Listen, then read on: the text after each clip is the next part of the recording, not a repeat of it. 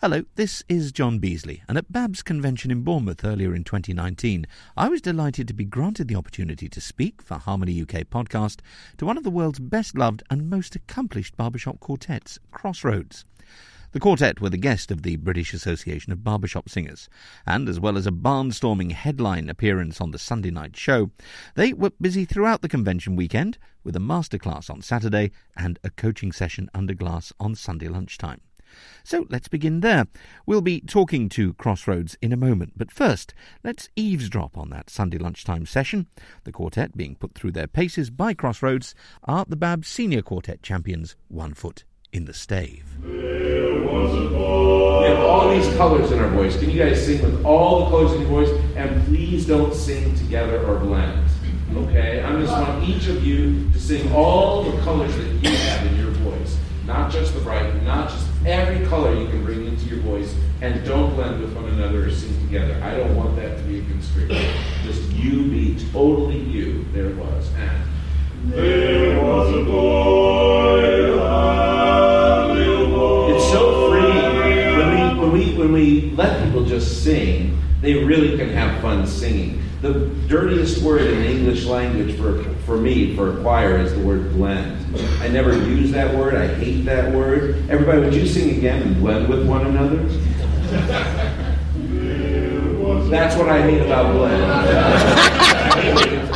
well, shortly afterwards, I ran into the baritone from that champion seniors quartet, Peter Nugent, or Nuge, as he's affectionately known to fellow barbershoppers. So I asked him what was it like? I think the fact that we were singing in front of an audience and getting coached under glass in front of an audience of maybe, I don't know, 100 people, it was uh, a little bit scary, uh, but at the same time, it, uh, it put us on our mettle. And I think we've all improved, and, and the way they approached it, uh, you know, with duetting and some of the basic things that we have to work on, um, which we which we know, but we just forget to do, was uh, was a great opportunity. This thing about listening rather than blending, I thought was really interesting. It was, and, and I, th- I, think for me, it's uh, there's a difference between listening and, and then audiating. You know, you can listen to. Know, we were told to listen to the lead uh, rather than blend with him. Um, but what I try to do is put uh, Brian's voice in my head and make my voice disappear into his, and that was a great thing. And, and the other thing that they, that they, asked her to do, which really resonated, was uh, sing with all the colours in your voice, and that made a big difference to me. It, I just felt like I was opening up and uh, my voice got bigger, but at the same time, mysteriously disappeared into the quartet sound. It was just great. Peter Nugent, aka Nuge, with some thoughts on that coaching session. Well, afterwards, this being a barbershop convention, Crossroads were only too happy to take an impromptu request to sing Bread and Gravy. And I was delighted when they said that I could record them. Four guys standing in a horseshoe singing into just one microphone. Now, I'm uh, not saying that the recording equipment for this podcast is crude, but it did occur to me that when Billy Murray and the famous American Quartet walked into Victor Records way back in 1910 to sing Mr. Jefferson Lord play that barbershop chord, they would have been recorded in pretty much the same fashion. So here it is, an old school style recording from one of the world's finest modern day quartets, Crossroads da da da da da da da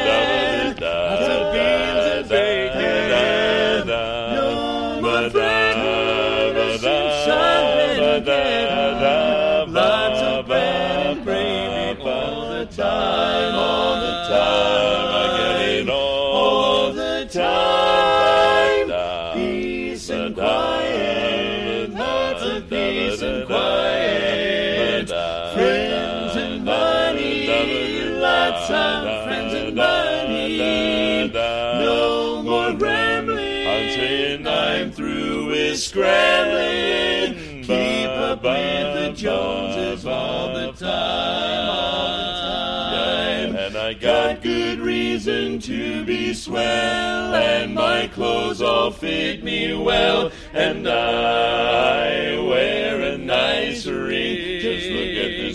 On my finger. Well, I'm as free as I can be, and my honey's loving me, so I just can't keep from singing. Can't keep from singing.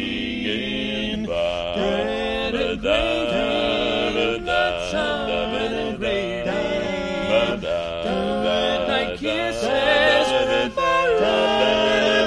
There's no, no more blues now.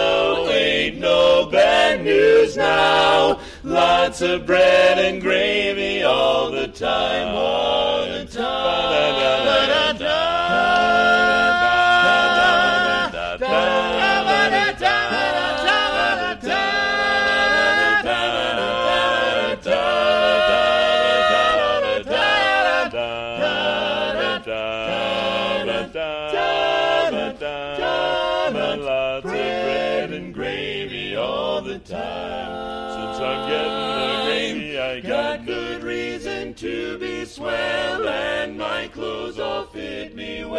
And I look at uh, this mighty nice ring. I'm wearing fancy things, and I'm just as free as a fella can be. And oh, how oh, my honey is loving me, so I just can't help but sing. Oh yeah, give me the bread, and gravy, lots of bread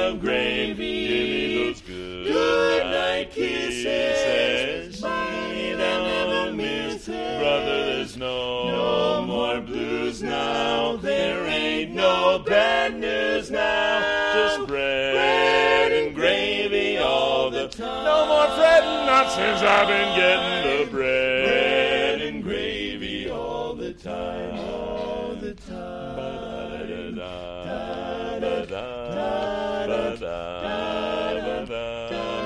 It's all the time.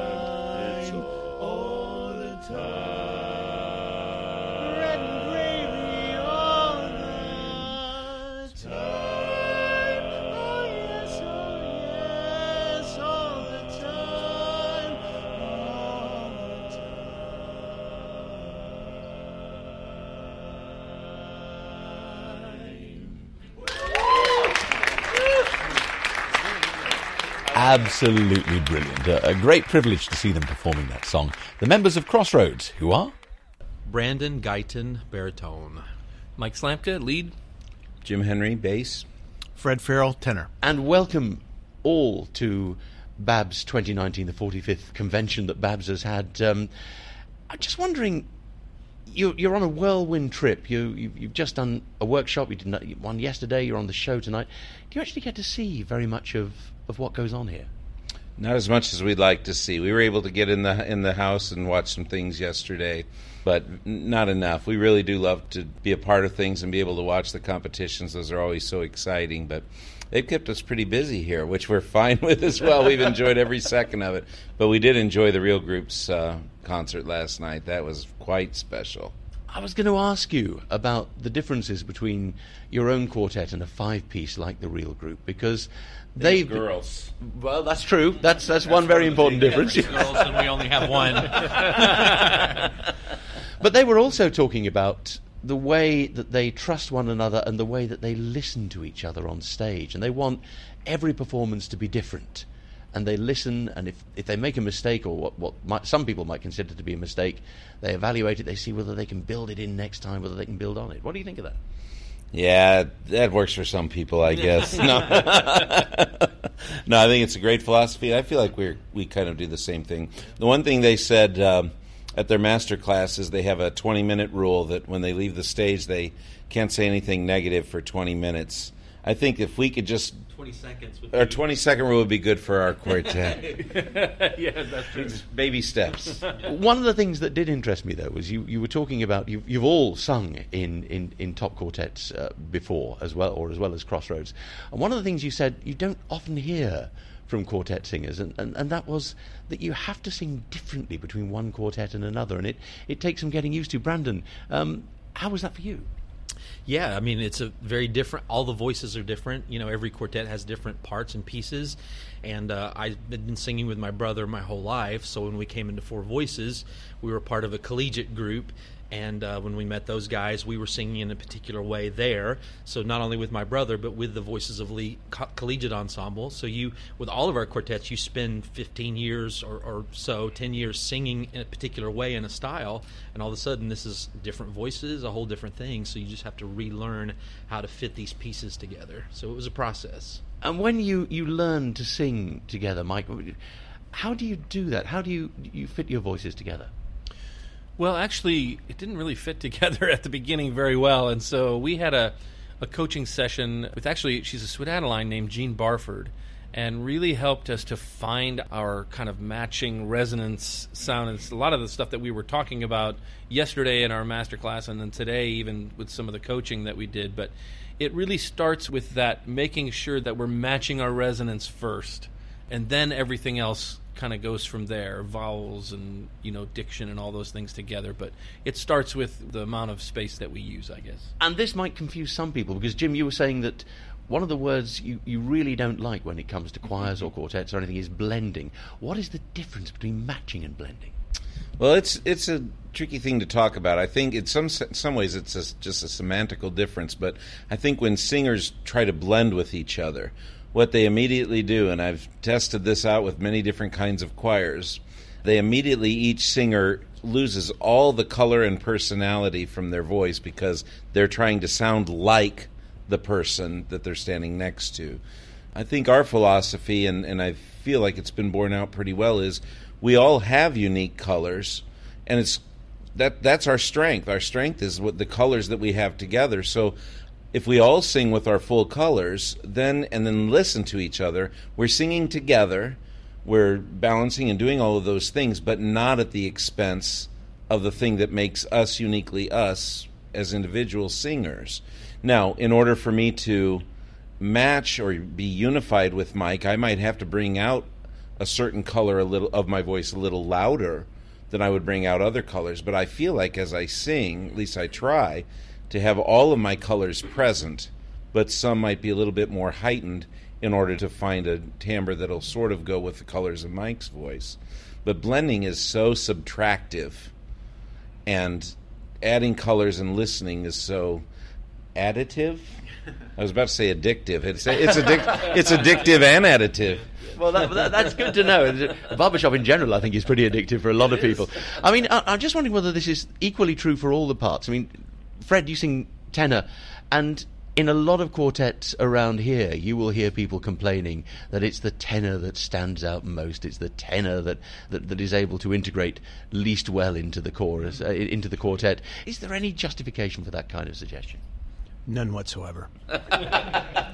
no, I, I, you know, it was a huge for me personally. This was it was uh, as big of a. It probably wasn't as noticeable, maybe the developing blend between Jim and Mike, but it was a huge, huge leap for me when I started singing with these guys. I, I sing tenor totally differently than I did in my first quartet as well, and it In- was well, in what way?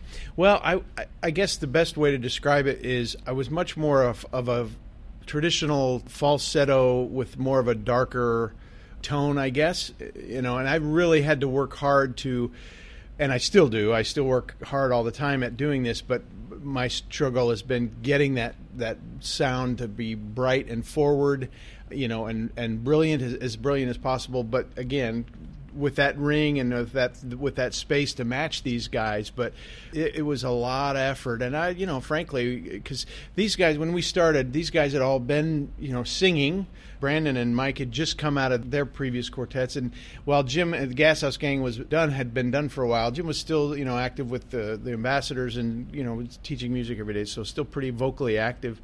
I hadn't been. I was out of barbershop for a while, and I was doing a lot of work and to get back to you know where I needed to be vocally to hang with these guys and then to totally change the way that I had to sing to match with them was uh, boy it was it took a while. And I was you know there were times when I wasn't sure I could could do it anymore frankly. But um, uh, yeah it took a lot of work. But I think again for the benefit of the people that are listening I we didn't we just finished a coaching session with the quartet here at the the Babs convention but One foot in the stave, yeah. yeah, and the big thing that I think I came away with was be that follower, be that that ensemble singer that Mike can trust, so we can get all of Mike and and you know once I kind of figured out where my placement needed to be within this group, you know then it's just a matter of uh, you know making sure I'm somebody Mike can trust.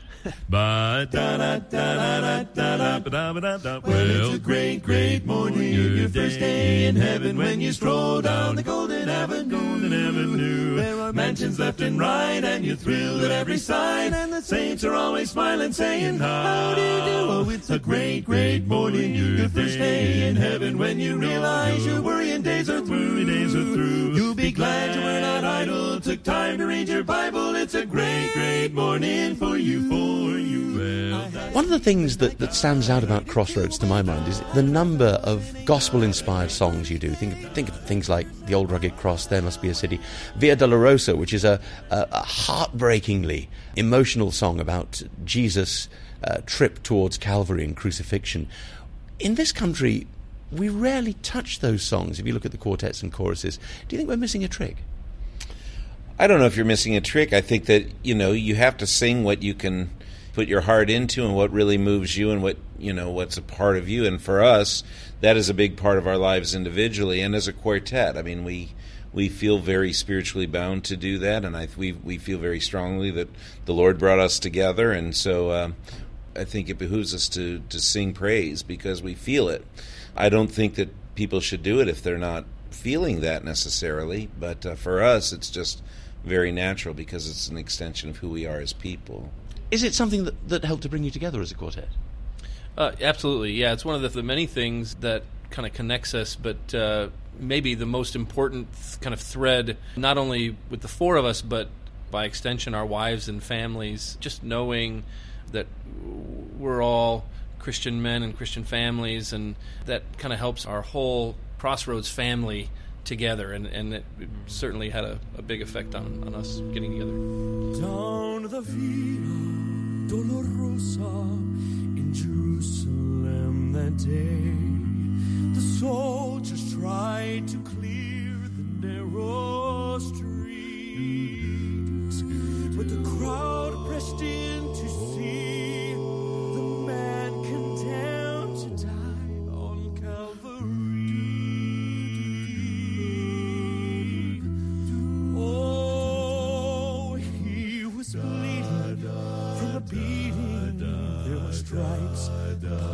his back, and he wore a crown of thorns upon his head. And he bore with every step the scorn of those who cried out for his death. Down the Via Dolorosa, called the way of suffering. Like a lamb came the Messiah, Christ the King. Oh, but he chose to walk that road out of his love for you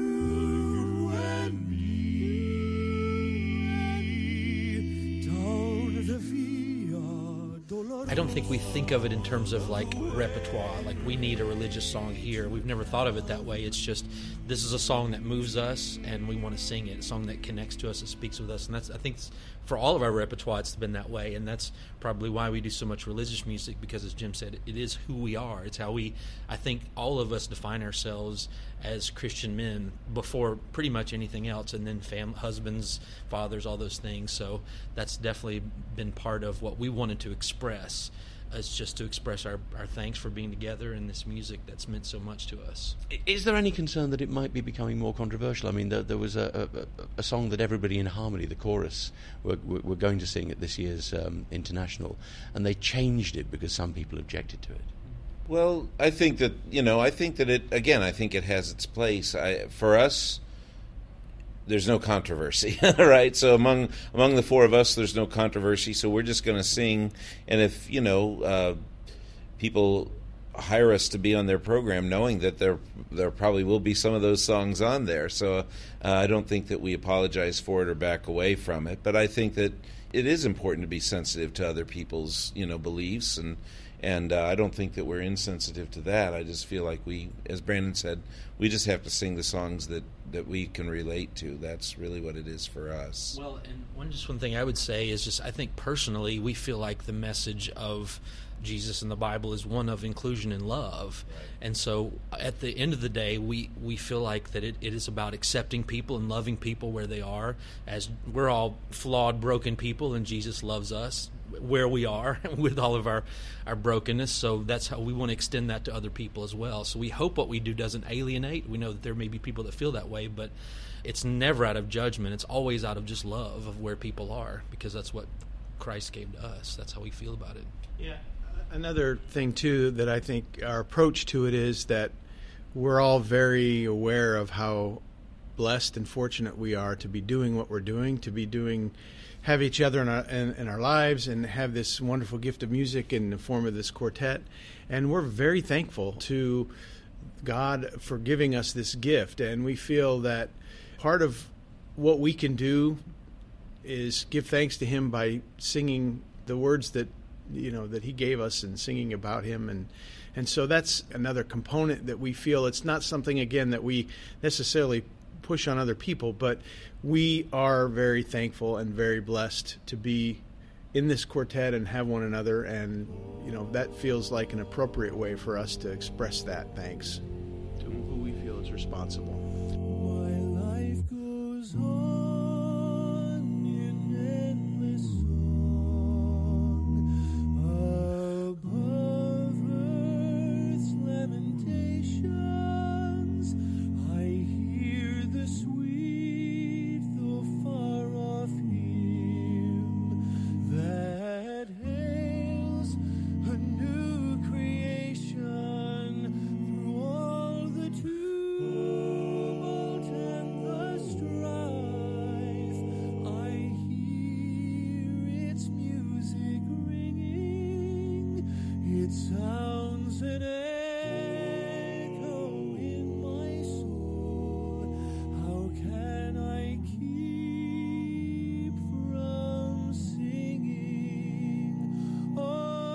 Can I just ask you about how you all came together? Because um, I think it's somewhere between 10 and 15 years, isn't it? Uh, near tw- 12? Yeah, yeah. And, and, and I think, Jim, you, you've said before that, that this had nothing at all to do with winning a gold medal at international, although you did win in 2009. We did, but but it is true, and and I, you know, people may or may not believe it, but the honest to goodness truth is, it had nothing to do with going back to international or winning another gold medal. I think we chose to do that. oh, We talked at the beginning about not even not going at all, and then we sort of said, well, for people to kind of know you exist and to know what kind of music you sing, you sort of have to be visible. And the only way that you can really be visible when you're starting off is to compete. So we really did it mostly for that. I mean, we were blessed to, to win the contest, but it was not some, we didn't come together to win. We were all very good friends, you know, from we met each other all in different ways, but somehow we were interconnected for f- several years before Crossroads came to exist.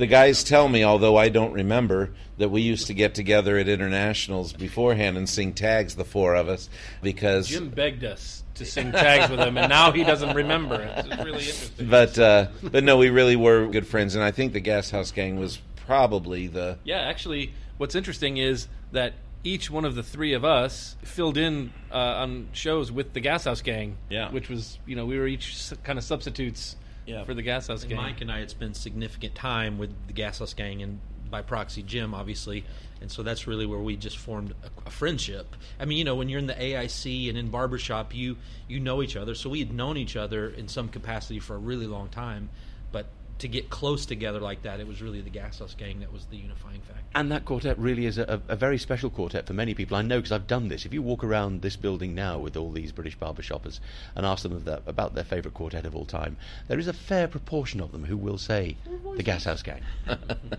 Well, I think the Gas House Gang, we were embraced by Babs early on before we even won. The first time we were here, I think we we had not even medalled yet, I don't think.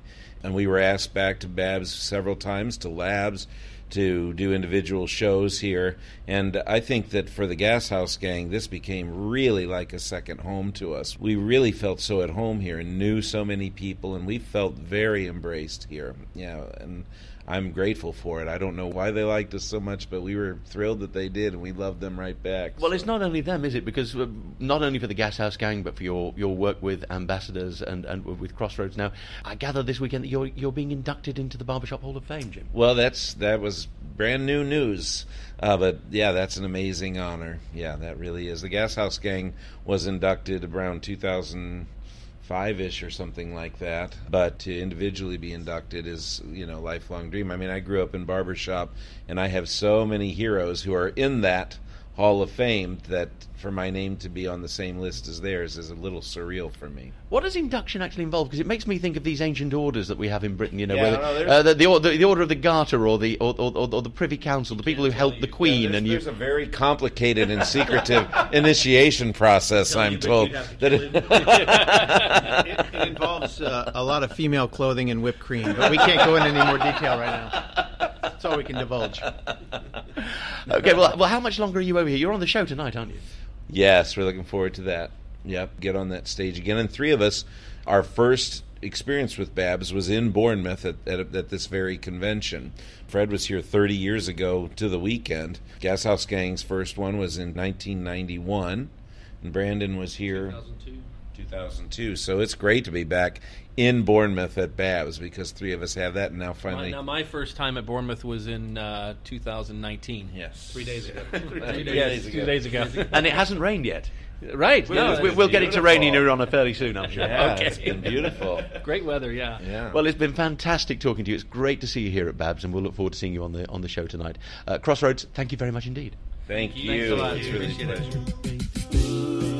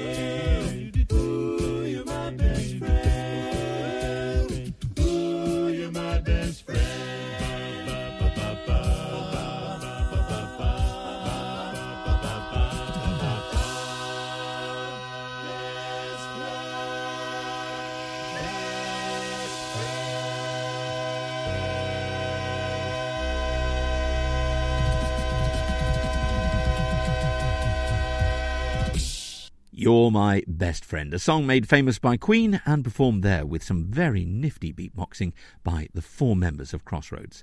It's on their latest CD, How Can I Keep From Singing, which won the award for Best Barbershop Recording at the 2019 CARAS, the international ceremony which celebrates a cappella music of all kinds. And the album is available on the quartet's website, crossroadsquartet.com. Well, I hope you enjoyed hearing from Crossroads as much as I did. Do keep an eye out for further Harmony UK podcasts on subjects related to the exciting world of British barbershop harmony singing. There are two more planned before the end of 2019. Until then, from me, John Beasley, thanks very much for listening, and bye bye for now.